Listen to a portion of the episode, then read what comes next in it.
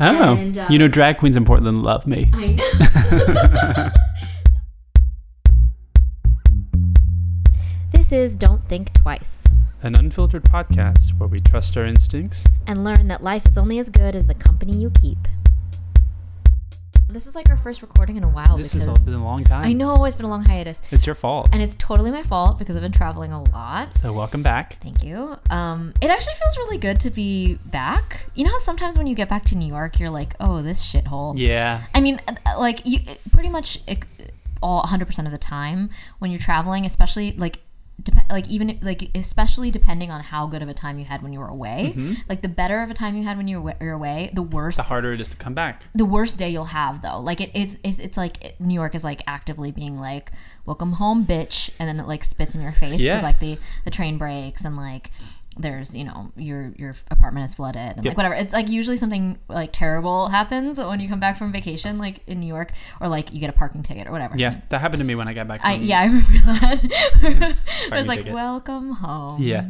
Parking ticket. Um, but no, at this time I actually felt like, ah, Nice to be back. Nice to be home. Well, you were gone. Let's see. Let's catch people couple up. weeks. Yeah. So I was in Spain for a week. And then I came back, and then I was in New York for 36 hours, during which I worked a full day. And then I turned around and like woke up at six in the morning to get on a plane to go to Portland, which is where I was for the last, you know, or for last weekend. Um, and then, um, you know, it was it was just like kind of a lot of a lot of time zones, a lot of whirlwind, a lot of airports. Um, Yeah. And so I was like super, super wrung out and exhausted uh, this week when I got back, and I was like, I don't know what time it is.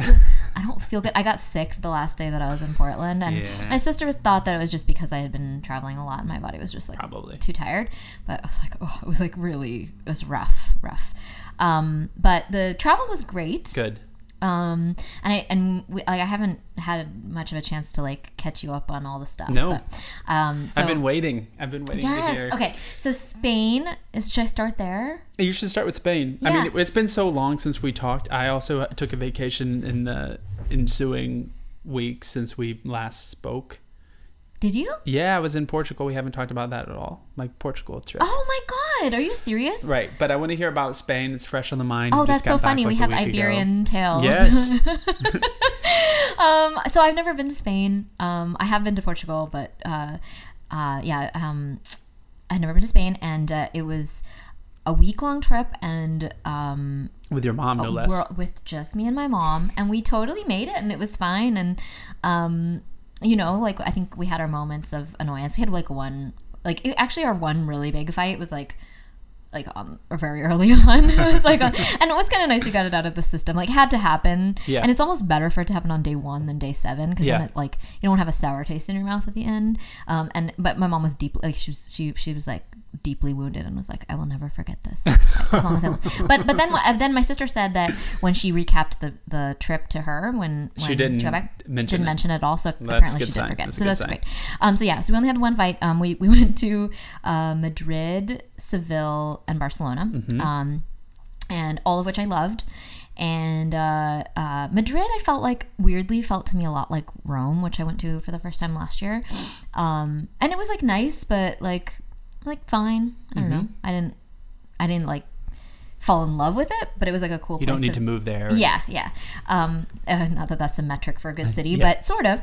Um, Seville, I loved. I loved. It was like What about it? um, I don't know. It's so um, it's kind of like the it's a small world version of Spain. Like it's like it's like it's like the cartoon version of what you imagine Spain Mm-hmm. to be like, or like uh, me, like naive non-world traveler, Yeah. imagine Spain to be like. That's Seville. Like they have um, like the architecture there. Seville is like a um, um, uh, an Arab city. Or it was Okay. originally an Arab city, so Moorish. yeah, yeah. So they um they have a lot of that like mixed architecture of like the sort of it's, it's actually really interesting um like the history of of um like the Arab and then they had a Jewish community there and then of course like all of this and then they had like the Christians and then this was all thrown into major flux with the um Inquisition. Yeah, Catholic Church. Yeah. yeah. Um, but th- it was actually very peaceable cohabitation prior to that. Right. And um, and that's like reflected in all the like architecture. So Well, anyway, that's like the Iberian Peninsula in general. yeah, yeah. I guess I guess sort of a shared Yeah. history across the board, but you really see it a lot visually and like the. Um, like the palaces there. There's like a, a palace there that was actually in- inhabited by a christian king but he used all this like sort of arab it looks exactly like a mughal palace from india. Um, like the arches and the and stuff but he made it out of instead of out of stone as it would be in india he made it out of plaster because it as a as a nod to the christian idea that like man's workings are imperfect and will crumble basically. Um, so didn't wasn't even striving for permanence. So I thought that was interesting. Anyway, so it's, it's hmm. beautiful, and then Seville is also like that's where like flamenco comes from, and you Right. kind of imagine that to be like like that's Spain, you know, and, Spain, it's, and it's not yeah. really, but like but like to an American, like it's very classically Spanish, and it's super duper hot there, and even though in October, like In Seville, particularly. yeah, yeah in particularly, and it, so it was like 80 degrees plus there, very very hot, um, and apparently it's almost unbearable there in the summer. Um, but then the other other two cities were pretty temperate, like six in the 60s, like Yeah. uh, you know. Um, but Seville's Barcelona, not on the water, is it? it it it, it um yeah it is Oh, yeah It's on the sh- like it's like on coastline? the, um don't test my geography so madrid is in the middle seville is like in the bottom left hand so southwest corner okay. And, and, then, then, Barcelona. Barcelona is in the northeast corner Okay. Of this Okay. country. So, um, but yeah, I think Seville has like, no, it has a river. It Okay. has a river for I don't sure. think it's a- I it's but maybe it's not coastal. Anyway, oh my god, I'm I, so don't don't make me show my ass like this. Okay, so uh, but because we were on a boat in Seville, but we were on a boat in a river. you, not on the You slept in a boat? No, no, no, no. We were on a boat. We took a boat ride. Anyway, the Okay. point is, uh, it was really beautiful there. Um, but Barcelona was the place. No, where, it's not on the coast. Let's just clear this up. Okay. It is not on the coast. It is on a river. Yes, it's on a river. I mean, I know I was on some body of water.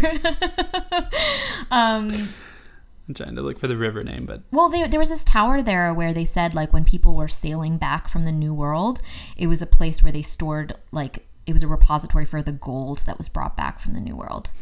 Um, so that was interesting. Anyway, so uh, but Barcelona was the place where like I felt like be.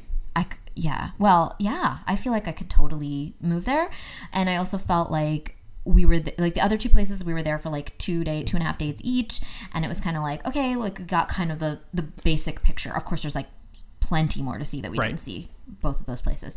But I felt like, okay, I kind of have like a handle on what this place is. Barcelona, I left feeling like I didn't have a handle on what it was at all. Like we did, we did like a, a sort of a sightseeing tour kind of thing to just kind of get the lay of the land. And it was like, oh my God, there's so much stuff here. There's so much Yeah. to see. There's so much to do.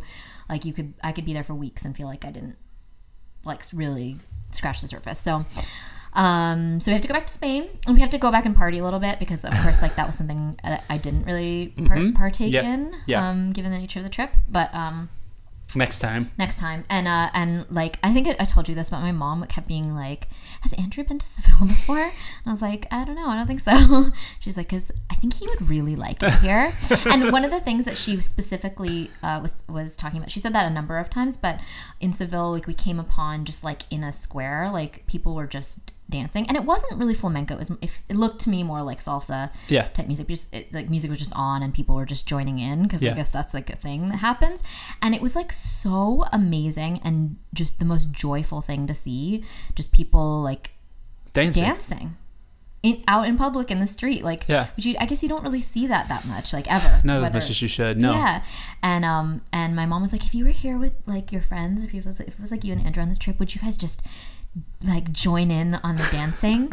um, because that's what she that's like her dream is like to to be one of those people to Oh. not have an, an Is she not that kind? She's not. Um, but uh, but that's her hope for us as people that I we would, would be dancing. That we would go in and just like start dancing, like because it was like that. It was like people. Par- Well, we have to travel back to. Spain and live that live that for her. Yes, yes. Send her a video So nothing would make her happier. so that's on the to do list now. Um, but yeah, it was great, and uh, our, we had a, a friend who um, who was on the podcast, Jason, Mm-hmm. who um, went on a, a long trip, spent a considerable amount of time in Spain. His review when he came back, among many other things, was that Spanish men are like really beautiful. And is that true? And I can corroborate that this is this is accurate. They're just like Everywhere. these like swarthy, beautiful, dark haired, like gorgeous men everywhere. Just everywhere. ain't bad. Yeah. It's like landscape is good, weather's good. Eye candy. Great. Um, so that's Spain in a nutshell. Nice. I'm sure I'll think of some Nice. Um, tell me about a little bit about Well, Portugal. I have similar things to say about Portugal. It's just a beautiful country with beautiful weather and beautiful people. Very nice and people. good food. Yeah, we spent 10 Isn't days real, there. Real tapas, like what it's actually like, is so In fucking Spain? great. yeah, I mean, because you know, tapas is kind of bullshit in Yeah. America. Oh, it's total bullshit, and it's like way, It's way too expensive. But like in Spain, you can literally, it's like three dollars uh, per um, or whatever Glass of wine, and you get things for free. No, that's Oh. like not like Italy, but like it's like three dollars per like tapas thing.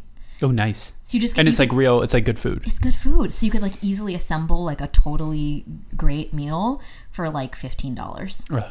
Yeah. Wi- Where in including your America you wine. order like one tapas and, And it's it's like fifteen dollars. toast with like some peas on it Yes. for fifteen dollars. Yes, and then, and it'll always be like one piece of toast for Yeah, two people, yeah. and you're like, what is this shit? And then the, you're like, you ask the server, you're like with three people, and you're like, can is this gonna be enough food? And they're like, uh, you need to order like twice as much. yes, six items per person Yeah, yeah. is our recommendation. So so anyway, Portugal. uh, Portugal. We spent ten days there. Uh, we flew into Lisbon, but we we immediately took a train up to Porto, which is in the northern part of the country. We spent two or three days there. Checked out the wine. Checked out the city. It's a beautiful city. I think it was of the places we went in Portugal. It was Jed's favorite. Um, uh, I might have to. there. I might have to agree. t I mean, I love Lisbon, but Porto was beautiful. It's had. It's in the past five years. It's had a huge influx in in tourism, um, because it's it's been named in all these places. It's, it's such like a Under the radar. under cool the place. radar, beautiful little European town with a lot of good flavors and authenticity. So we'll see what happens in the next five years. But for now, it's like a beautiful size, beautiful, you know, little homes, and and uh, it's one of those cities. It's kind of like a city in America that is in the Rust Belt, although it's Oh, like yeah. maybe what will happen in a, what we hope happens in a few years to places Yeah. like Detroit or Cleveland or something. Um, I mean, we're fans. Like, Yeah. you know, It was an Buffalo even Yes. was awesome when we went there. so it's a, it was a industrial region that that then in the middle of the 20th century, much like America, people moved out of the downtown center. So the suburbs of Porto became the places to be. Porto became kind of a slum. People started moving in again. So it's like basically you're seeing ha- things happening in Europe the same that are Same happening in way. Oh, America. that's so so interesting. yeah, so there's a lot of not new construction, but a lot of renovated things happening. There's still a lot of like pseudo abandoned places or places that have clearly been occupied the entire, you know, always, and they're sort of hmm a little shabby around the, but it- it's a lot of charm. So we s- spent a few days there. Then we went to Lisbon. hmm Nothing much to report in Lisbon except it's a beautiful city with a lot of hills to climb, a lot of alleys to like check out. Alleys are awesome. Yeah, yeah, you you've like- been there a couple times. No, just once. Oh, just once. Yeah. Um, so we did that um, for three or four days, and then we went south to um, a town called Lagos in the Algarve, which is the beach area. With, um, if you ever looked it up, it's beautiful cliffs into these beaches and these like rock formations. We had a great time the whole time. The food was good, although you know, day like seven of like fresh fish that's just like grilled with some potatoes on the side. Uh, you know, Yeah, I mean that's sort of just the cuisine of Portugal, Yeah. though. is that yeah, I mean, Good. it's, it's good. Yeah, It's, good. it's just like good. yeah. um yeah so we had a great time the No, but like you had a great time. uh-huh But what I was gonna say is, didn't you have a little difficulty in the well transit yeah situation? okay okay so we had a great time before the trip jed asked me specifically because it's best to see the southern part of the country in a car um, he said are you comfortable driving in europe and i said yes so fast forward to um, our stay in lisbon where we the last day we were there we rented a car to drive down the morning to drive to lagos to spend three days the easiest way was to rent a car out of the airport. So we make our way back to the airport, which is very easy, and we go to the rental car agency and we get our car. We make our way to the this tiny parking garage because in Europe everything is compact. we get our car, uh, this tiny little Fiat, which is very cute. I get in the driver's seat, and I knew the entire time because Jed had told me it's an automatic manual transmission, and I was like, "Yeah, I can drive. A I can drive manual. Southern man. Yeah, I can I drive know how to manual. drive a stick. Yeah. so we, we get into the car, uh, and it's in that moment that I realize the gravity of what's accepted this mission, which is that in a country that I don't know the language, I can't really read the road signs. Luckily, they do drive on the same side of the road as we do. Oh my god! Thank God. Uh, I realize that I haven't driven a stick shift in like a good decade, and that we are driving in Lisbon, which is a town known for its hills.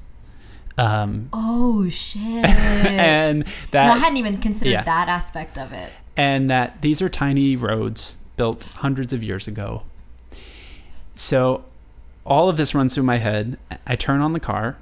There is a a rental guy waiting. It's a it's a very busy airport rental agency. He's waiting for me to pull out of my parking spot so that he can pull a car into the parking spot. Oh no! I turn it on. I immediately stall. Once I stall for the first time, I freak out. And when I say I freak out, I mean I start shaking. My left leg starts shaking so much I can't even like put get my put my foot down on the clutch. I turn to Jed and I'm like, I don't think I can do this.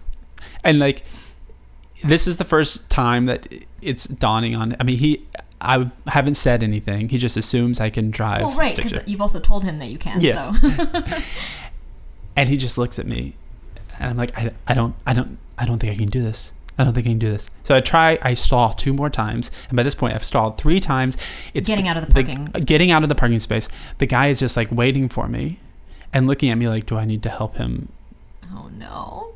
get out? And then and we're three floors up in this parking deck. So then i'm like okay i'm gonna i'm gonna get out of this parking spot. And then i'm somehow supposed to like inch my way out of this parking deck into airport traffic up and down some hills onto the highway and drive for three hours i, I was supposed to do all of this so i creep out of the parking spot in like I barely get the car moving, and then I just coast all the way down, Oh, amazing. three, okay, five that's that's I'm definitely just, the way like, in it. Yep, neutral. Yep. and and terrified that I'm gonna kill myself. I'm gonna kill Jed. I've we're we're in this like I'm we're in this metal can that I can barely drive, and we're gonna die. Mm-hmm. We're gonna die because I had the hubris. I to to ever think that I could drive stick shift after ten years In Portugal. in Portugal. we get out of the parking garage. I think I think I can do this. I can do this. Fortunately, we were very close to the highway. Once we get on the highway, I'm confident that I can Right. can drive. Right. Because once you get the car into like fifth gear, like just yeah, you coast. It's coast. again. I did tell Jed like we're not. It's a three hour drive. We're not stopping to pee or for gas. So like figure it what out. You need to do. we're not stopping. The but we get out of the parking garage and then I realize that there are there's no such thing as a four way stop. It's all traffic circles. Oh. So then I start to freak out. I don't know like how do I get in and out of the traffic circle if I have to like downshift and what if I what if I stall, which I did. I stalled like In the five fucking rotary? Oh times. Oh my Yeah. The entire time Jed was so nice. He's like he's like you're fine. We're fine. We're fine. No one's we're we're still here. We're good. Just breathe. And I think this is really nice because basically it was like a moment of of like you know adversity. I mean, mild adversity, but that's kind of nice in a it relationship. was like a vulnerable moment. Yeah. Because I told him I was like I'm freaking out right now. And later he's like I've never seen you freak out. This is the first time I've ever seen you freak out. And I was freaking out. And it's and- rare that you will have a full scale like yeah. perceptible freak out. And as you can attest, being someone who is who I've driven with. Considerable amount of time. Yeah. Um, I also need my directions delivered to me in a very specific way. Um, There's a learning curve. there's and there's a learning curve, and we didn't have cell phone service, so we didn't have maps. So we're trying to use a paper map. So we go through the first traffic circle, and Jed has me get off, heading the wrong direction, back into Lisbon. And at that moment, I looked at him and was like, "I'm sorry, we're going to take the car back. We're taking the car back right now." And he's very sweet. And he's like, "Okay, we can do that. We can do that. We just, but we still have to turn around. Like we can't just." I just wanted to like park Like, the car and on the side of the road and then just like walk. yeah, yes, yeah. So he turned us around, and I said, "Okay, I'm willing to." We're we're approaching the traffic circle again, and I, it, it's this is just so pathetic. I mean, You're like, if I To make see it the situation- circle, then then we're good. yes, Yeah. I said, Jed, if you can get me through this circle, I'm willing to try to get to Lagos. So we did. We get on the interstate. We didn't stop until we got to Lagos. And it all worked out. It all worked out. I parked the car behind our, our Airbnb and promptly refused to move it until we. The whole plan was that to have the car, you could go to all these little beach towns up and down the coast. You're like, nope, not happening. So Jed's like, back in that yeah, we get out, we take our stuff into the room, and Jed's like, oh, great. Well, so there's this really great place that's supposed to have a really good sunset. It's just like maybe 15 minutes down the road. And I was like, nope, Sorry. nope. we can hitchhike, or we can just sit in this r- room right here, get some room service. I was like, I'm not moving that car. He did convince me. I did move the car a couple times. Um, stalled like all over Portugal. it's fine. You did it. Um, I did it, and I got it. Even got it back into the airport, up, up into that parking garage again. So everything was fine, but word to the wise: if you think you can drive stick shift, just be sure that you can actually drive stick shift Be- before you're in a foreign more confident country. than you than you need to be. Yeah, overshoot your confidence. Yeah, it was. It was. Um, it was a little bit traumatic.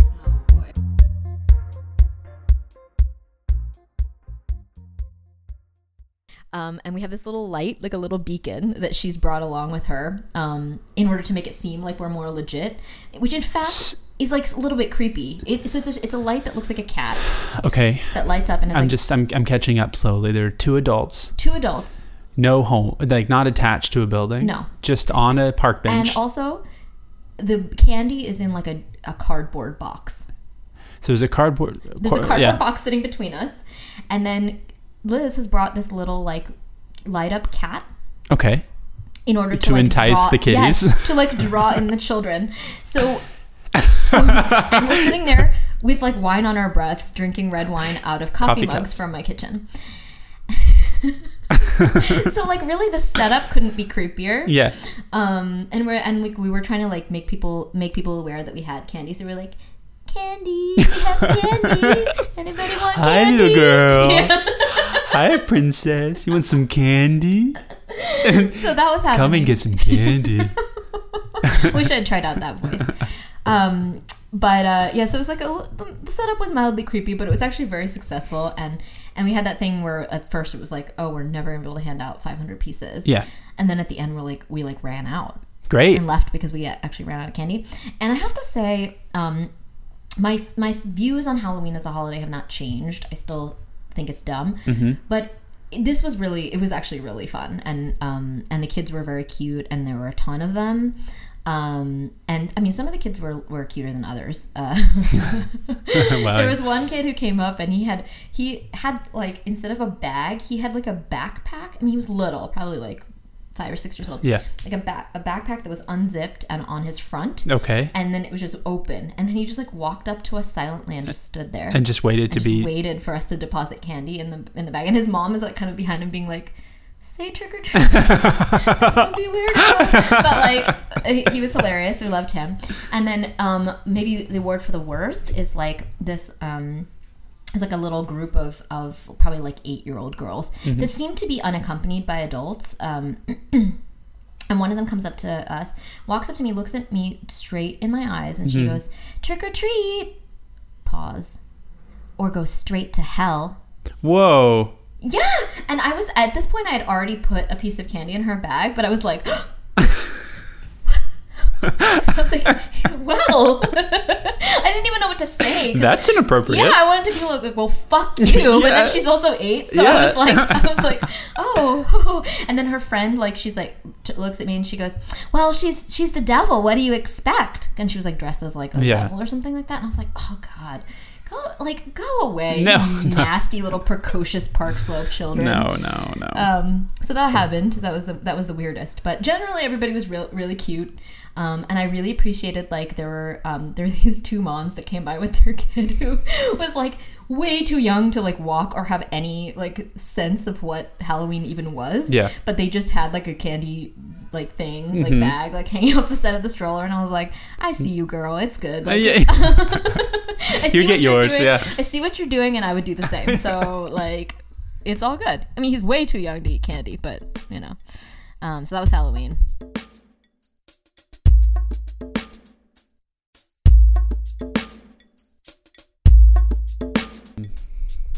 Yeah. So I have a treat yes. for us. So we have a, a guest coming uh, a little later on. Yes. Uh, but before we do that, Yes, we have a little treat, and I'm not sure how much our guests would be interested in this. So th- otherwise, I would maybe save it. But I think Yeah. this is a sort of a, a specific um, thing, Mhm. which is that um, I would travel a little bit in Europe, as we talked about, and uh, while I was there, but always interested in trying out local potato chip flavors. Kind of a weird thing, but you know how they have like like specific Yeah. things. Like in Mexico, they have or candy bars. limon flavored lays, which are amazing. Mm-hmm. They're basically just lime potato chips, Right. which are, I mean, they're delicious. Um, so in Spain, my mom and I discovered a flavor that we loved. So Okay. This is the one that I've. So I haven't seen any of these. I'm excited Yeah, to this see. This is a reveal. This is like a real reveal. so, so I got a few. So I got I got one that we ate uh, a lot of while we were there, and then I got some that I haven't tried yet. So we're gonna do a little taste test and see what Great. they're like. So two of them are, are from Spain, and then two of them are actually from the airport in London, and um, lo- like British chip flavors are like so nasty that I have a really hard time picking out what I thought were going to be the two nastiest. So okay, Okay. so here's here's the Start um, with the Spanish. yes the Spanish. So um, the one that we really liked was Mhm. this one. Okay, so this is Receta Cam- Campesina. Yes, re- receta campesina, which means uh, farm recipe. And I actually googled it to see what that what it meant because I didn't know, and I also like, what's a Mhm. farm? I'm gonna recipe? open this while you're talking. yeah, yeah. Uh, Here's a no, scissors. Yeah. So um, it turns out that it's it's an unidentified flavor mix because otherwise they would just say what it is, right? So it's a farm. It's supposed to be like a rustic recipe, farm recipe um, that has onions and tomatoes. So try one of those. Okay.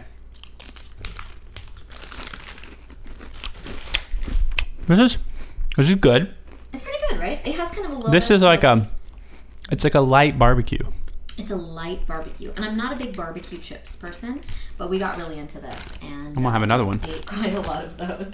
Um, and those, this is a flavor that you can that is only available in the country of Spain, according to according to the internet. Nice. You can't buy it anywhere else. Mm. Now this one, I don't know if this is Spain specific, but it seems like it is. Um, this is a Ruffles, Okay. um, and it, it has a like bloody ham hock printed on the front. It does. De jamón, so it's ham flavored. Okay. Let's open this puppy up. Ham flavored chips. Ruffles, and this one I have not tasted. Oh, you okay? This is a new for you This too. new for me. Ooh, it doesn't have any appearance as though it has flavoring on it. Yeah, it seems. Oh, it smells God. like it does though.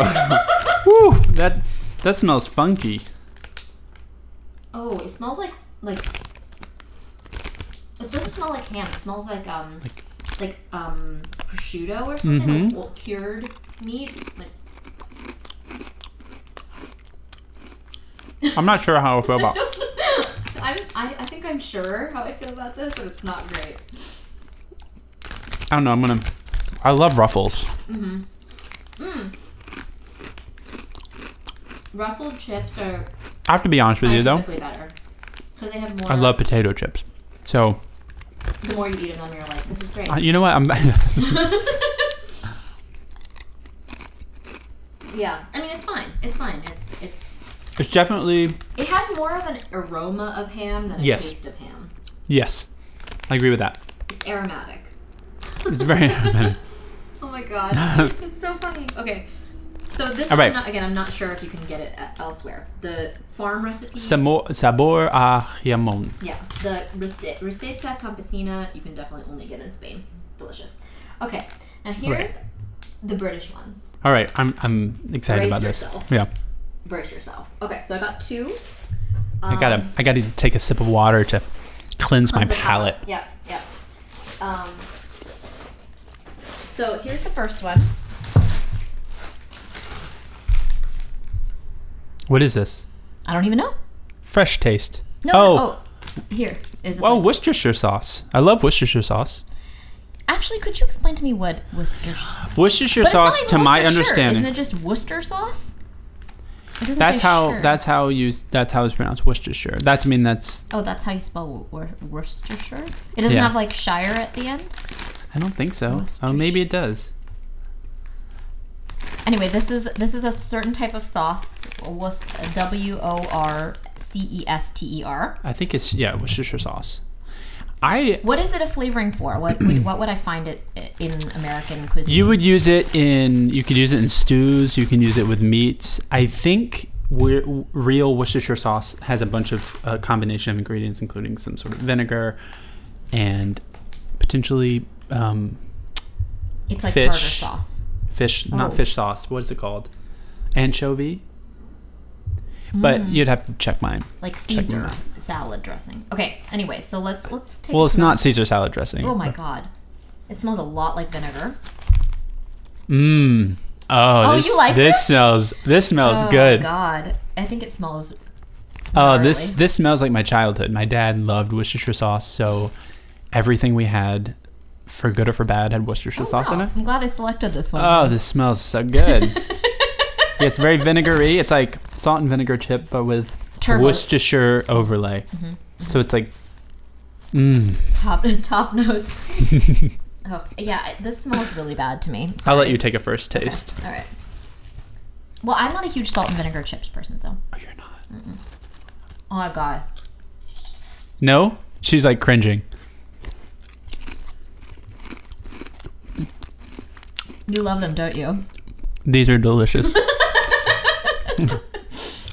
these are. Oh, these like, these like, tone down the vinegar of the salt and vinegar chip, and then turn up the like umami. You gave me a look because you knew I wasn't gonna like that.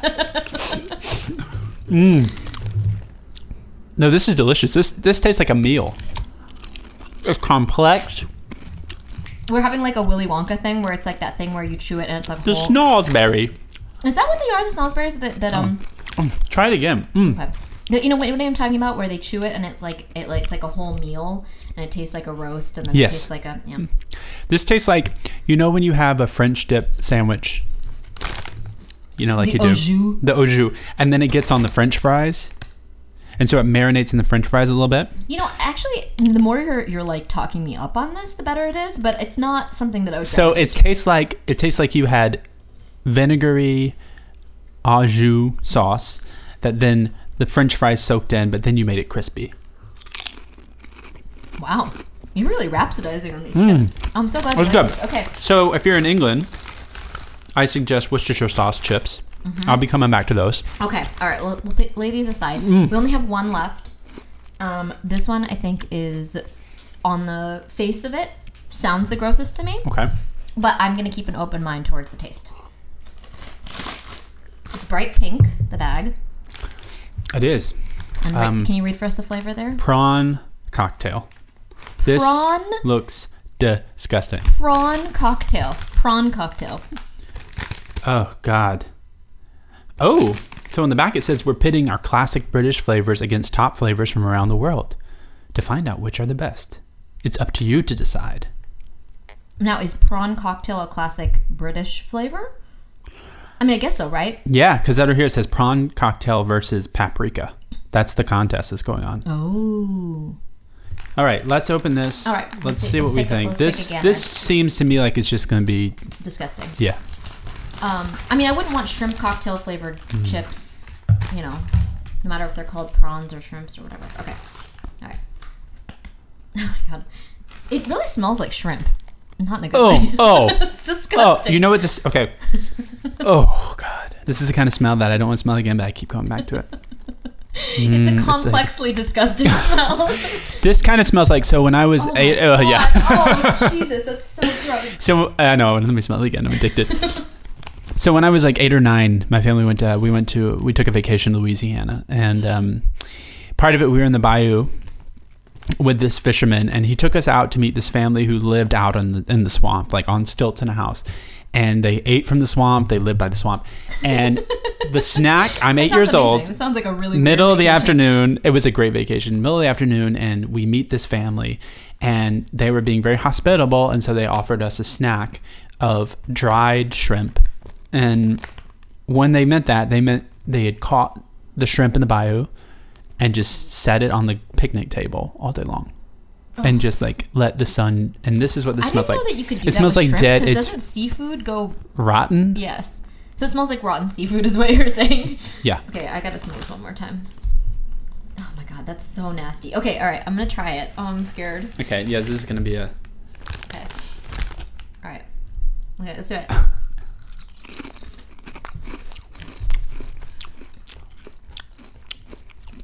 um um I regret Delicious. to tell you that these are delicious. oh my god, this is the biggest surprise. this is like This What, is what's that fruit that smells like poop? durian. durian. This is like the durian of potato chips. Oh my god, it smells like you can't even bring your face to it without gagging a little bit. It tastes like cheese. It tastes delicious. It's like a little bit sweet. Yes, a little bit sweet. Whoa. This is delicious. Mm-hmm.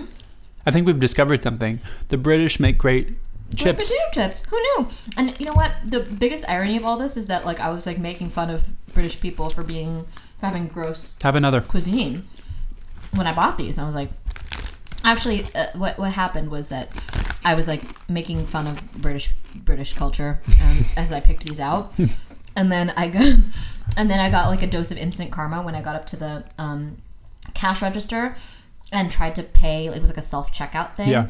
and then it was like.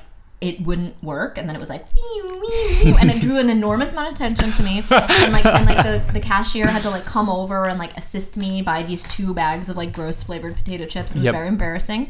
It was kind of like that in that Woody Allen movie where he like is checking out and he's like buying like condoms or something. Or I forget what he's buying, and then they were like.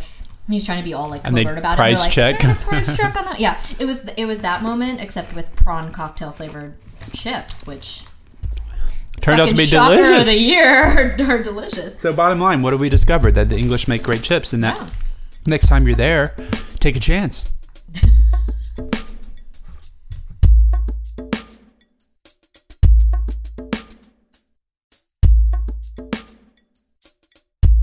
Okay, so wait, no, I want to I want to start. Okay. I want to start before we even talk about who we're talking to. Okay. By asking you about how was the orgasm forum? yes. Yeah. How was the orgasm was it- forum? how was the Uh, you don't even know what we're talking about. no, but how was the orgasm forum? It, and then like, Oh, I did see, And, I see. and then the woman who runs it was like, "No boys," and I said, "No gay boys." And she, she, I said, "Even no? What do you mean?" And, And she she's said, like, "No." "No," and I had to retract it.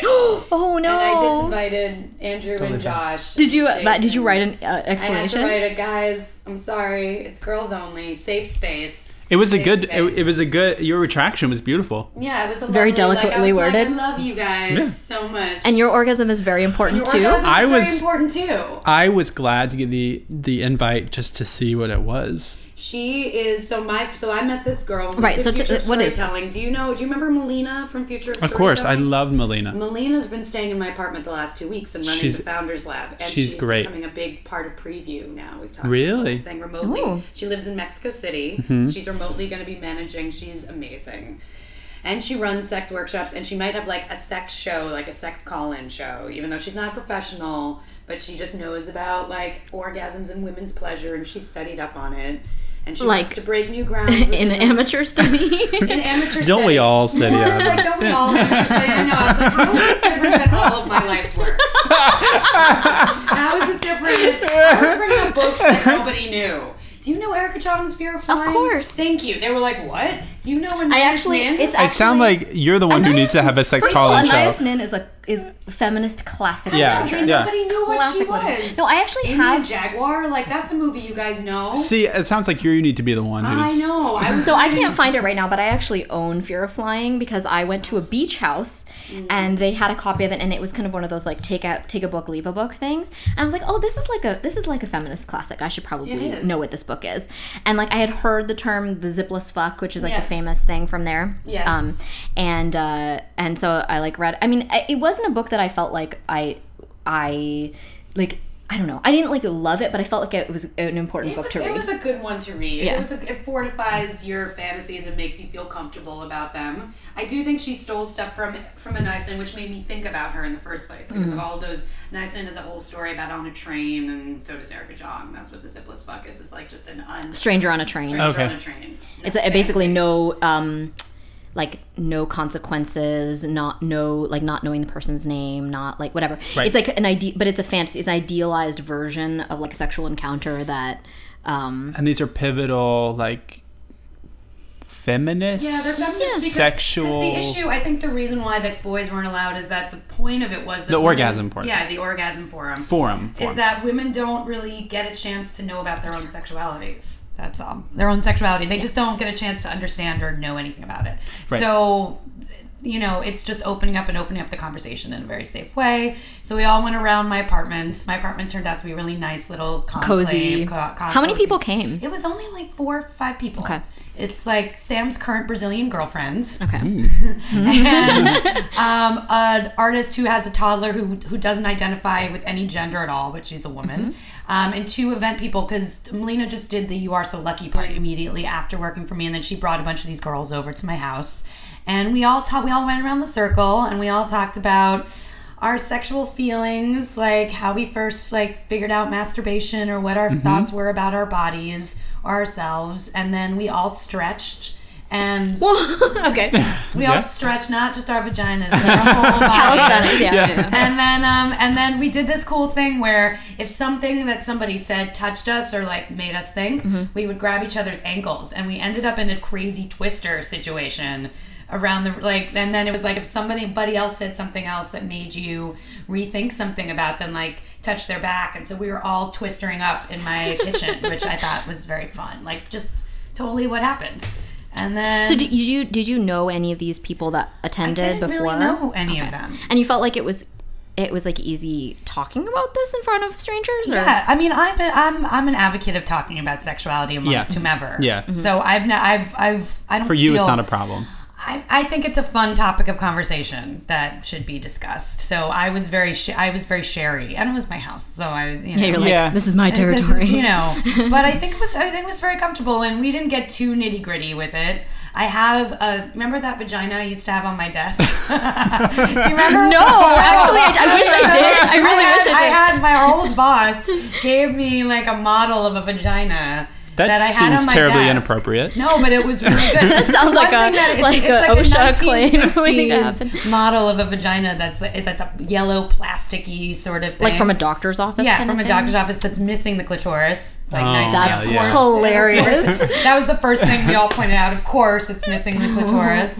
And then I brought out my vibrator for the table, so people could just so it could just be, you know, a centerpiece. just a centerpiece. And as I was talking about masturbation, the women all handed me my vibrator, and I was like, I don't need this. Like- Like it was some sort of stick, Yeah, some sort just of like- Yeah, like, like passing like it the talking me. stick. Yeah, the It was talking- like the talking- it Nobody can the talking share until you have the vibrator in your hand. It should have been a talking stick. That's a really good idea, actually. 'cause, yeah.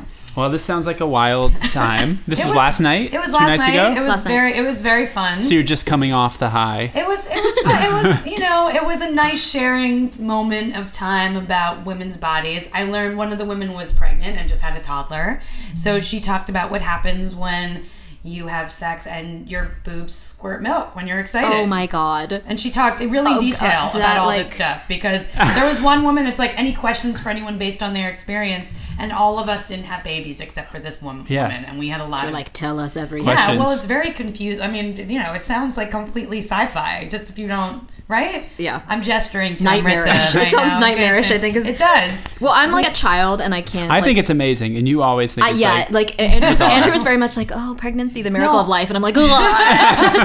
well, the things that your body goes it's through. so freaky and gross. And You know. weird. I'm sorry, and beautiful, and Yeah. like, yay. Yeah, but she really wouldn't talk about her vagina too much about like the journey that it went on. That was what that's what they what one of the girls really wanted to hear about, and she Was just wasn't journey. was the journey. And um, she- Yeah, and it wasn't. so She wasn't really wasn't getting into it. like, She's like, I'm not passing any more humans through my body. That was that was the statement. Uh, trip through the jungle. It was, you know, I think it's. She said that she was more feminized because she doesn't identify with gender.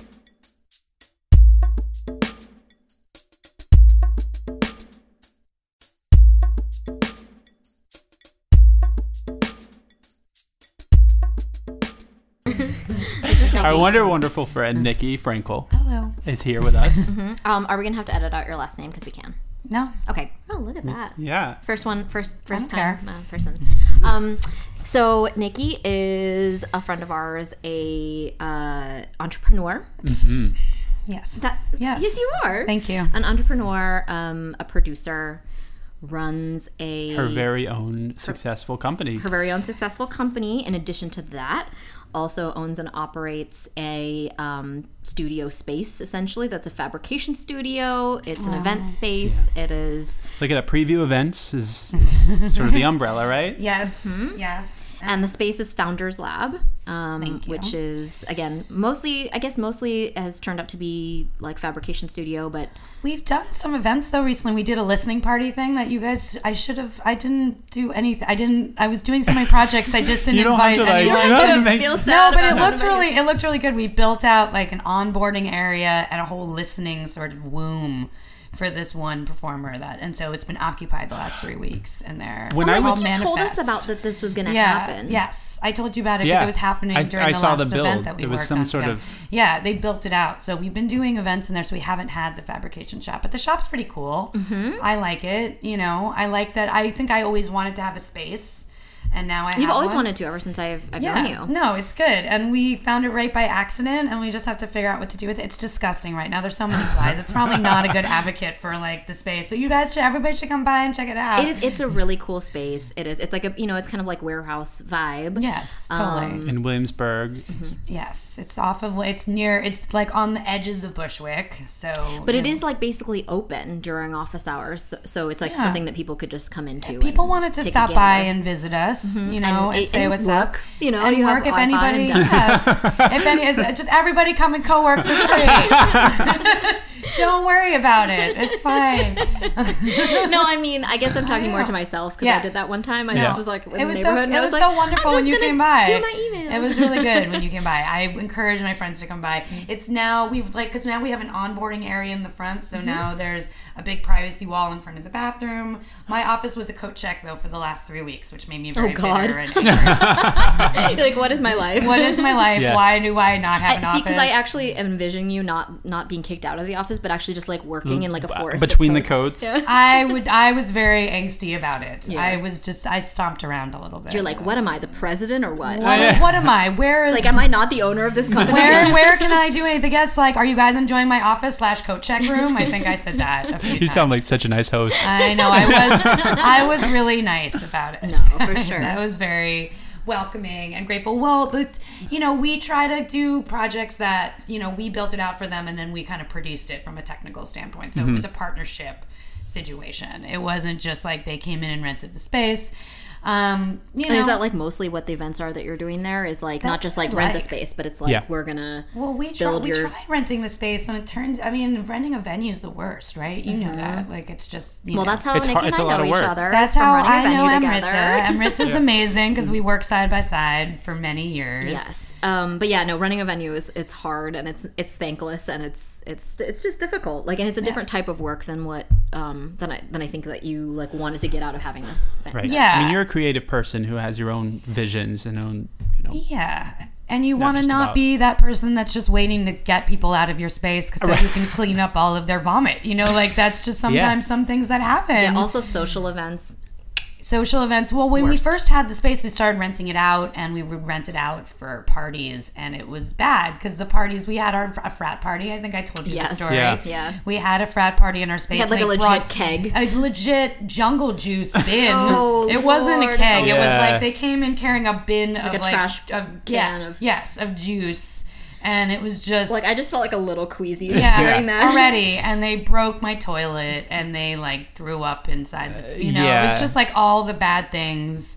This is this is a little what I'm gonna say, but this is this is the good uh, metaphor for how I felt about it. It was our first event, and it was like my space was like a virgin, you know, mm-hmm. virgin venue. Who was and defiled by and frat she got boys. gangbanged by a thousand frat boys, and I had to see her the next morning, and I didn't see my venue the same and you way. couldn't make eye contact with her I couldn't. weeks. I could barely. I could barely look You're at like, her. "Girl, I was like, girl." "Girl, you are so worn down. I can't even." Tore up from the floor up. oh my god! It was. I felt so sad about it. So Well, we're not doing that anymore. that sounds like a good decision. yes. But- yes. Well, yeah. So it's, this this sounds really interesting, actually. That it, there's like a there that like creative fulfillment part to it, like that you built uh, built a pod for a we person built to- a pod for a thing, yes, Mm-hmm. and we want to do more things like that in the space. Um, so we're open to suggestions, just throwing it out there to Yeah. things that could happen in the space because we don't. I think we work a lot to try to make maintain it. yeah. Mm-hmm. Um, and with a lot of projects, so actually having having somebody come in with something creative would be good. Well, and I like. I think maybe the direction to go is uh, just going off of this is like the installation side versus like events that are like fixed, you know, at like three hour, like you know, Yeah. one and You done. guys did a great job.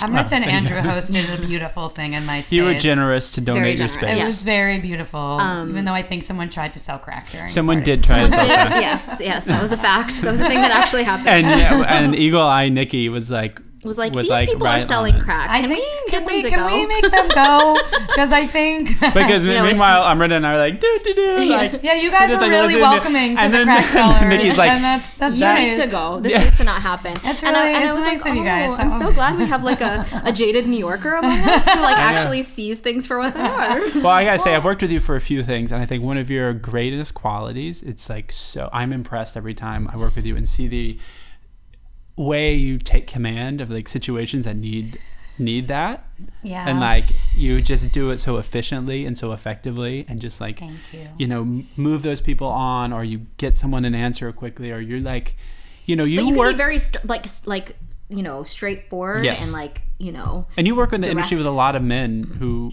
you know, have Yeah. worked in it for years with only other men, and you occupy a position where you have power, and people sometimes look, you know, I, s- I've seen people like So this is actually a literally look story over you, and for you just to like stand up a little taller and be like, um, excuse me, I'm, Oh, yeah, no, I'm right here, and I'm the I'm only the- person. No, no. So, you so can Andrew actually talk told me to. this story. That he, he told me the story that he was, I guess, when when he, we, you were doing the prep for this the Staten a Island conference, yeah. Yeah. Um, that he was in this. He told he like came ba- back after this day and was like, Yeah. "I have to tell you the story. It was really great." And it was just something about like um, there was some altercation that happened, and I don't even re- recall what the details of it were. But es- essentially, that's what that's what happened is that this guy was like trying was like all angry and then like really looking for like a man to talk to, and that she and he was like Nikki just literally went and put her face right in his Yeah. face and was like, "Hi." Because you walked out and you're like, Hello, "Hi, I'm Nikki. I have the space. this is my space. And then he was still like talking to someone else, and you just like put your face in, and you said again, like, "Hi, I'm Well, I'm the it's- person you need to talk to." It's amazing. It's amazing to me. This is gonna be feminist rant. Yeah. It's amazing to me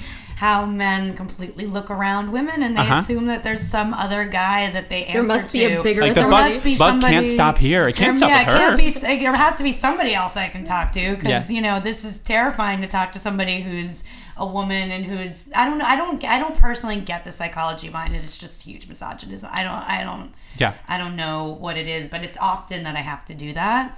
Actually, what happened on one of my last projects, and I'm it's not hard. gonna- I think that's a learned skill though. Like I feel like I still have to learn that, especially, especially because like I- I'm, you know, when I'm taking on roles that involve more of being like a technical director. Yeah. Like it's one thing to kind of do other roles, but then roles where it's like either histo- you know, more like expected for a man to be in that role, or that you have that you're in a managerial role over like older men yes. that like I I still am sort of learning the ropes of like really like being like, no, hi, you can talk to me about it. Yeah. You know? It took a long time though. It wasn't an immediate thing that I felt that. I when I started at our job, Mm-hmm. um, I was managing guys, and they would they took advantage of me all the time. They would just completely not listen to me. And our old boss was like, "You're the one in charge. Just You tell them." tell them you're in charge." Like it, I was. It it helps to have somebody to empower you Yeah. to do it, and I encounter it all the time. But it makes me so angry. That part of that anger, they're just like being ignored anger yeah. that just fuels me to be like, excuse me, can Yeah. you? I'm sorry, but you can't do that. And then just, you know, telling it like it is and seeing the fear on their faces while they know that like I'm basically telling them what needs to happen, and then they're very scared of me, but also kind of think like they're trying to soften it and oh isn't she? Because if you're at all like attractive to men in any particular way in this field as well if you wear makeup or if you Oh, look it's, it's, feminine. it, it ends up being a detriment to your Well, there's two ways you could reliability go. They're sort of they're confused more because they want to like they're terrified. I like I like terrifying them. I li- I'm, She can I'm- be pretty I'm- I'm- Yeah, see, that's how I take it, but I really like that you've taken it in a, in a way that's like this is a tool for power. It is though because like for me, I I get just frustrated because I'm like, oh, so I can't like wear makeup and also like understand like you should anything confuse about anything. them with their attraction to you. They're confused because they're attracted to you, and you're also telling them what to do, and that makes them excited. it's true. Oh, you can see Oh, the confu- It's lot. It's a lot of. I mean, I've I've because I've been working with men for such a long time, so I and I. I don't know if I prefer it. I don't think I work with a lot of women, so I don't know Mm-hmm. from that. When I do, it's much easier, I think. But I work in a technical field, so you have to.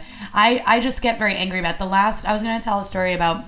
Um, on the last show I did, there was a tech guy who was just being a huge dick, who wasn't doing his job, and um, I don't know if I can say dick. I'm going to curse a little bit. I know that's it's yeah. There's there are no Okay. problems. All right. Good. You're not regulated by the FCC. Oh, everything. you. Say everything. say everything. Um, there was a guy who was a huge dick, and he just was he was working on the event as a technician, but wanted a ticket to the event as well. Which just for future reference, if anyone ever tries to get a ticket to the event Raises flags. raises flags. Says why would they need a ticket if they're working the event? They're obviously not going to actually work. They're just going to go to the event, which is what happened. Right. Um, and when we called him on it, he stole a bunch of like equipment and cables and held it ransom and basically like blackmailed us That's for like, it. absurd. Yeah, it's absurd. But what was worse was that we were all we were trying to basically kick him off the the campus we were on. And it was myself and the CFO, who's a very strong lesbian, like a very angry, strong South American lesbian, and myself and this one marketing dude who like doesn't have anything to do with anything, but he just wanted he just wanted to be part of it. He, Yeah, he, he- was a drama. he was tick. into he the was, drama. He was, he was just He like, I want to. I want to help this situation. And the tech dude ended up only talking to that guy, and Yeah. that guy was like, I have nothing. To do with it. Like, I have with no this. power here. I have no power. You should be talking to those two ladies. And he pushed us out of his fate. Like he's like, I'm not talking to either one of you. And I lost my shit. I got so mad. I went to his staff and I said, like, look, this guy's getting escorted off the property. What's your allegiance? to? But while I was telling the story, I was so angry that I actually like busted out in like tears of just like general Rage. rage, Yeah. that I had to put my sunglasses on while I was telling them that. Okay, that makes it so much more badass. I'm like, I, I- I that's had amazing. to. Like, I'm actually kind of picturing you a little bit like Ab Fab with sunglasses on and like a cigarette in your hand. You're like, listen, I'm the boss now. Listen, bitches." I'm I'm kicking, I'm escorting your boss off the property, and I had to put my. I'm like, I'm sorry, but I have to put my sunglasses on because this is the fucking worst. and Wow, yeah, that's so amazing. that's just an, but I was so angry that like you can just disregard somebody just because. Yeah. of- So I so we this should all was be on the same plane, guys. and this is Right. something that like i that we well you and i've talked about but like that i i, w- I want to like give a little primer to like um like p- sympathetic uh like colleagues and stuff like that so like men who like get it and um and you know and also like this this works the same way for race and for gender. But like when somebody defers to like my to a male colleague like i want to give them like a little like heads up that's like look i know that you understand the hierarchy here and that you're like on my uh, we're on the same team. Not that you're on my side you know you're- we're on the same team. So like it should be like even if you know the answer to the question you should still defer back like say ask the person who's in charge. You know what i mean? So like that's something that men do sometimes do for me like when i'm working with them that i find very helpful which is like if if like they somebody like goes over my head and to ask like a man about a question for him to be like the they know the answer but they're like please go ask like the person. That was my that was that was that's really great. That feels really great. It feels And really great. like, it doesn't go- always happen, but, But I but I love that when when some when my crew guys or some guys that I'm working with like they ask they go ask them a question and they're like, well, she's the boss. I don't know why you're asking me. Right. Yeah. To be honest, they don't want to deal with it anyway. yeah. So Well, Well, depending Yeah. on the guy, obviously, depending on the on the on how evolved the person is, because definitely there are windbags out there who will take up the mantle. Oh yeah. Um, I've worked with plenty of, of both of the both Yes. the, more so the windbag variety. Yes. Um, but then it is really refreshing when someone is like, actually, like I'm not in charge, Yeah. and I don't even want to be in charge for that matter. And, Well- and then tail between their legs, the guy who's asking the question like comes up to you over and and is is like, like, "I guess here's the thing," and it's like, "Oh," and you answer it really efficiently, and then some, and they're shocked. The look Yeah. on their face, they're taken aback by you having information that then helps them. Like they didn't think that you would know Right. anything, Right. And that's also my favorite because it's just it's like yum, look yum. of surprise. It's like Louis C.K. like so he does this whole bit like yum yum like he just like likes to say things that are like what was the thing he just there is a whole it doesn't matter but basically him getting revenge on people makes him very excited. well, I it's actually delicious, and I feel the same way about it when you know. I had a moment when I was working your event actually with Melina um, when we were troubleshooting something, and there was no answer to it. It just required someone else to make the decision who was higher than us. So we went to um, I don't know production manager yeah. and Claire? um, Claire, she's great. Oh, I love her. and Great. I love Claire. uh, Claire walked over to us, and I and um, I said like, "Oh, we have this problem," and then I said like, uh, "Melina thinks maybe we can do this," and I said the thing, and then Melina says, and she's great, and she was like, "That's not what I said. I said this thing," and then and what I said and what she said were two were two different things. I had thought that I had like summarized because I already had Claire's attention. Right. I just went ahead and said what I thought Melina had said. Right. But Melina had the wherewithal and the strength to be like, no, that's not what I said. And she didn't say it in anger. It was like, we, she's great. Just- she didn't say it. She's like, no, that's not what I said. Blah, blah, blah. And then it gave me a chance after like Claire walked away. I was like, you're right. That wasn't what you said at all. And like, there was, it was no fight or anything. It was like, Oh. I just, that was just like a moment when I should, I should have just like, Melina, uh, deferred just to deferred to Melina. Melina. I don't know why I like, I, I felt this like, mo- like, oh, Claire's here and she has a thousand things to do. And then I just, I was, I started talking without thinking. And it wouldn't have taken less than a second just to let you start, you know? And it was like a moment where it wasn't even that I was t- talking down to anyone, but it was a moment where there was like, I was the only man in the situation and I just didn't say, just resaid someone's words and got it all fucked up Yeah. and I was lucky enough to have two people who I really enjoyed working with, and and Melina who was like willing to say like that's not what I said. Well, that's. I mean, a lot of women though don't say. I mean, that's the other thing about the orgasm form. Just to just to shoot back. Yes, to that, Leslie, is that it's just bring it back. Just to bring it back. No, but a lot of women don't say what they want or clarify what they mean because they don't feel like they can, and Right. that's that's an issue anyway. That's just and that's part of In the reason life, why. Leadership stuff is tricky for ladies because it's like we have to be really, really hyper clear, and which like fights against all of our inborn well, training. I think I think we we want to be, but it's just you know there's a lot of ways to think about situations. There's a lot of ways, and you have to sort of mold. I think women are good managers actually because they we all mold. We're people pleasers ultimately, unfortunately, um, and we. Mm-hmm. well, I think that's that's like totally through conditioning. conditioning. Yeah, I think thank it you. is. I don't think we Exactly all right. are by nature. I think I am not through conditioning. Whatever, because I Mm. Well, but I think there are, yeah, I think th- that there are people certainly who are people pleasers, both men and women, naturally. But I think women are, are conditioned well, you to be you like, learn how to navigate through a Don't offend world that you have to survive Yeah. in, Yeah, and women have learned how to navigate that world. and so many apologies. Like we apologize for, For everything. everything. all the time, like immediately, you know. And it's and I see myself doing it, and it's just to be polite. It's just sometimes easier. Mm-hmm. It's not always like I'm sorry about it, but it just makes things easier. And Yeah. it's just figuring out like what. I don't. I don't know. I think it's. I think the people pleaser thing does make us good though, because it makes us intuitive about the people we're talking to. Yeah. It makes us think about the people we're managing and talking to. Well, that's an interesting way of looking about at it. Is that like from an empathy Yeah. an empathy perspective. Yeah, like, you should. I kind of like that. I mean, I definitely get angry, but I also get empathetic because it's like this person needs help or doesn't understand something or doesn't know what to do and doesn't know who to talk to and is confused. So I'm going to help them. and I'm going to use a voice that's maybe a little patronizing.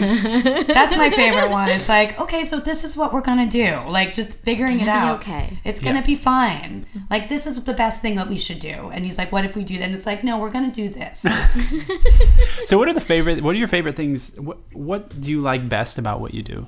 Ugh. Um, I'm going through a little like crisis of conscience because it's been it's been a it's been a tough year of projects. well, but I Um, think that's like the kind of the perfect time to reflect on like what is it that's like serving me about this and what is it that's yeah. not. Yeah. Well, yes, I think so. And so I'm taking a little bit of stock in this. I what I like about I mean, there's a lot of producers out there. For those that don't know and they want to enter the producer um, the producer world, It's a such of- a broad term. It's such Yeah. a broad term, but for in events, there's some producers that just make their nut on like three events a year and they make their salaries and they do it by themselves and that's it. I could do that, but I choose to work with people that I know and I like who are professionals. Um, the issue is that you have to be really, what I like is when that team is in harmony. When I bring on a team of people, now I don't just bring on my friends. All my friends happen to work in the same industry as me. Like, yes, I'm friends with them and I like them, and I don't think that's a detriment. I think you you have to be friends with the people you work with, otherwise it doesn't work. Really, especially in events because you spend you spend so much time with them. You spend Different so kind much of time time. with them. I mean, you don't have Yeah. to be close, but it helps that you like each other. It helps that everybody Right. likes each other. And, And you have the same approach to the work. yeah, I mean, I think um, what I like about it is you have the ability to foster a good environment. Yeah. And you have the ability to to kind of condition your environment and say, this is how I want it to be. This is how this world is going to be.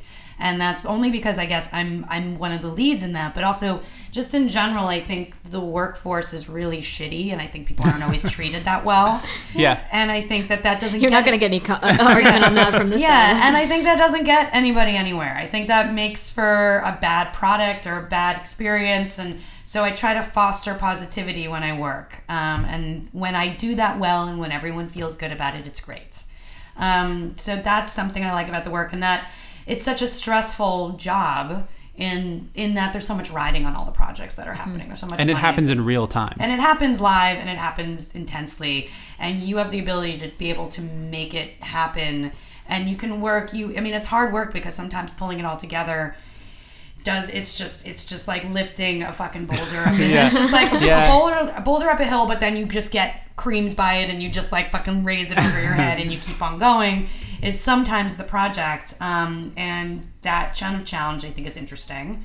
Um, we are doing a bunch of other things. Like I would do so many random stuff. Like I did a storefront last week, and I had I like launched a hot air balloon like three weeks ago for something else. like it's just super random. I was in Comic Con like earlier. It's like there's just it's random the stuff that we end up doing, which I like, um, which is why we expanded to the shop. Um, so it's like the variation of I, I like that I have no or- idea what kind of project I'm going to be doing and what kind of weird. Like we got, we're up for like making a cat structure that like you can walk inside of, and the cat, and the friend. Don't tell anybody. You can edit that part out. Yeah. But this is a good part that you can look up and the cats are like walking on top of you. oh, so there's literal cats. See, Like, I was there's I was no- confused about no, what you were talking literal, about. Like until that's actually a project. Like cats will be walking on top You know what? you. You've done a, a number of cat things. yeah, you, weirdly. you, did, a cat, fashion, show. I'm in with some people that work with cats. Oh, That's- you're like I got a guy. I got I got a lady who like has some cats. I have a, a literal cat lady. a literal cat lady who works with cats and does things with cats all the time. Um, yeah, no, I think the best thing about it is like it's sort of the live aspect of it, and that you all got in like pull yourself together to make it happen, and the show must go on, kind of concepts, which is what I've always liked about working. Yeah.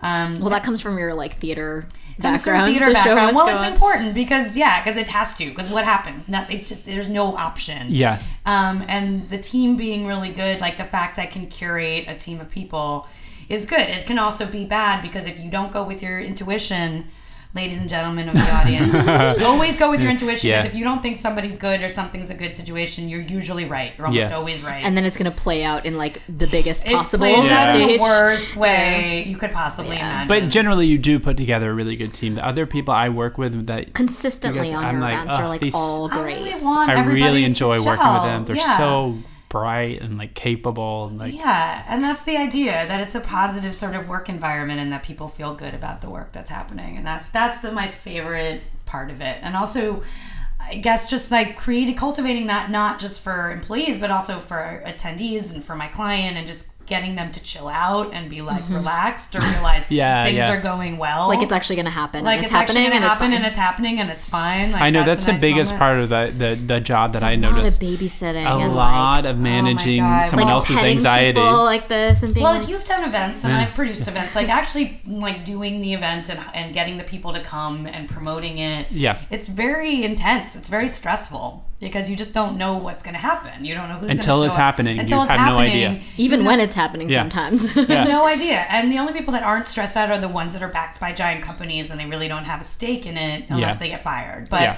I work a lot with clients who are putting their own self on the line for these projects and they really believe in them. And so, you know, it's just very heavily scrutinized. well, and that's also it makes it a lot more emotional. Like Yes. if it's somebody who feels like it's their own Oh my god! their own back It's on the line, hugely- like it's yeah. hugely emotional, Yeah. and you have to be. Re- and empathy is really important in work, I think, and it's missed, but it's very important because every because it's you have to be sympathetic to what people are going through. Well so. I, I feel like this is a really interesting like line that we're going to because like one thing we were we were thinking about asking you or talking more about is like you know what when you're approaching a project like whether it's like an event or whatever project it's like what are the like essential things that that that people that you need to think about in order to make it successful and like i guess you know if i were going to try to answer that question i might go more towards like a very like like a cold logistical direction but like what everything that you've said so far is that the, the keys to making things go successfully are following your intuition mm-hmm. and empathy. So these are like much more of like kind of the squishier side of things versus you know what i and, mean? and people. And people it's like people oriented versus like logistically oriented which is like, n- not what i would have expected i guess Really? That's interesting. Well, the logistics of any project you're working on are going to be different every single time. Like, Right. And you don't get to control that. You come in and you're like, what is happening?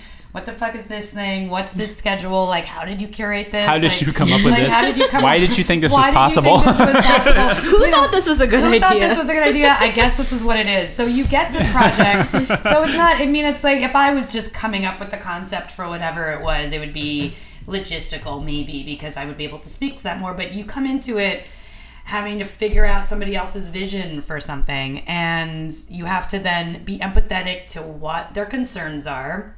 Like their first concerns, because their first concerns are the things they're going to attack you with. Like, Yeah. and then figure help them feel better about that and then say okay this is what we're going to do next this is and we're going to bring in this person to take care of this and you start filling out what the team looks like or what the project is going to be filled with and how much support you can give and the intuition comes in in that if you feel like you need to do something you should make sure you do that thing because if you try to cut back because somebody else wants, you know, because of budget or because of whatever, it ends up screwing you in the end. So intuition's really important because if you don't have enough people or you don't have the staff that you need and you're trying to show you're trying to fill out this whole blood from a stone i think Yeah. is the phrase yeah, for that then then it doesn't end up working out. So empathy and people are really important because the people that you bring on are going to save the whole thing, and you have to be aware. Absolutely. You have to be aware of their abilities and what they like to do and what their strengths are.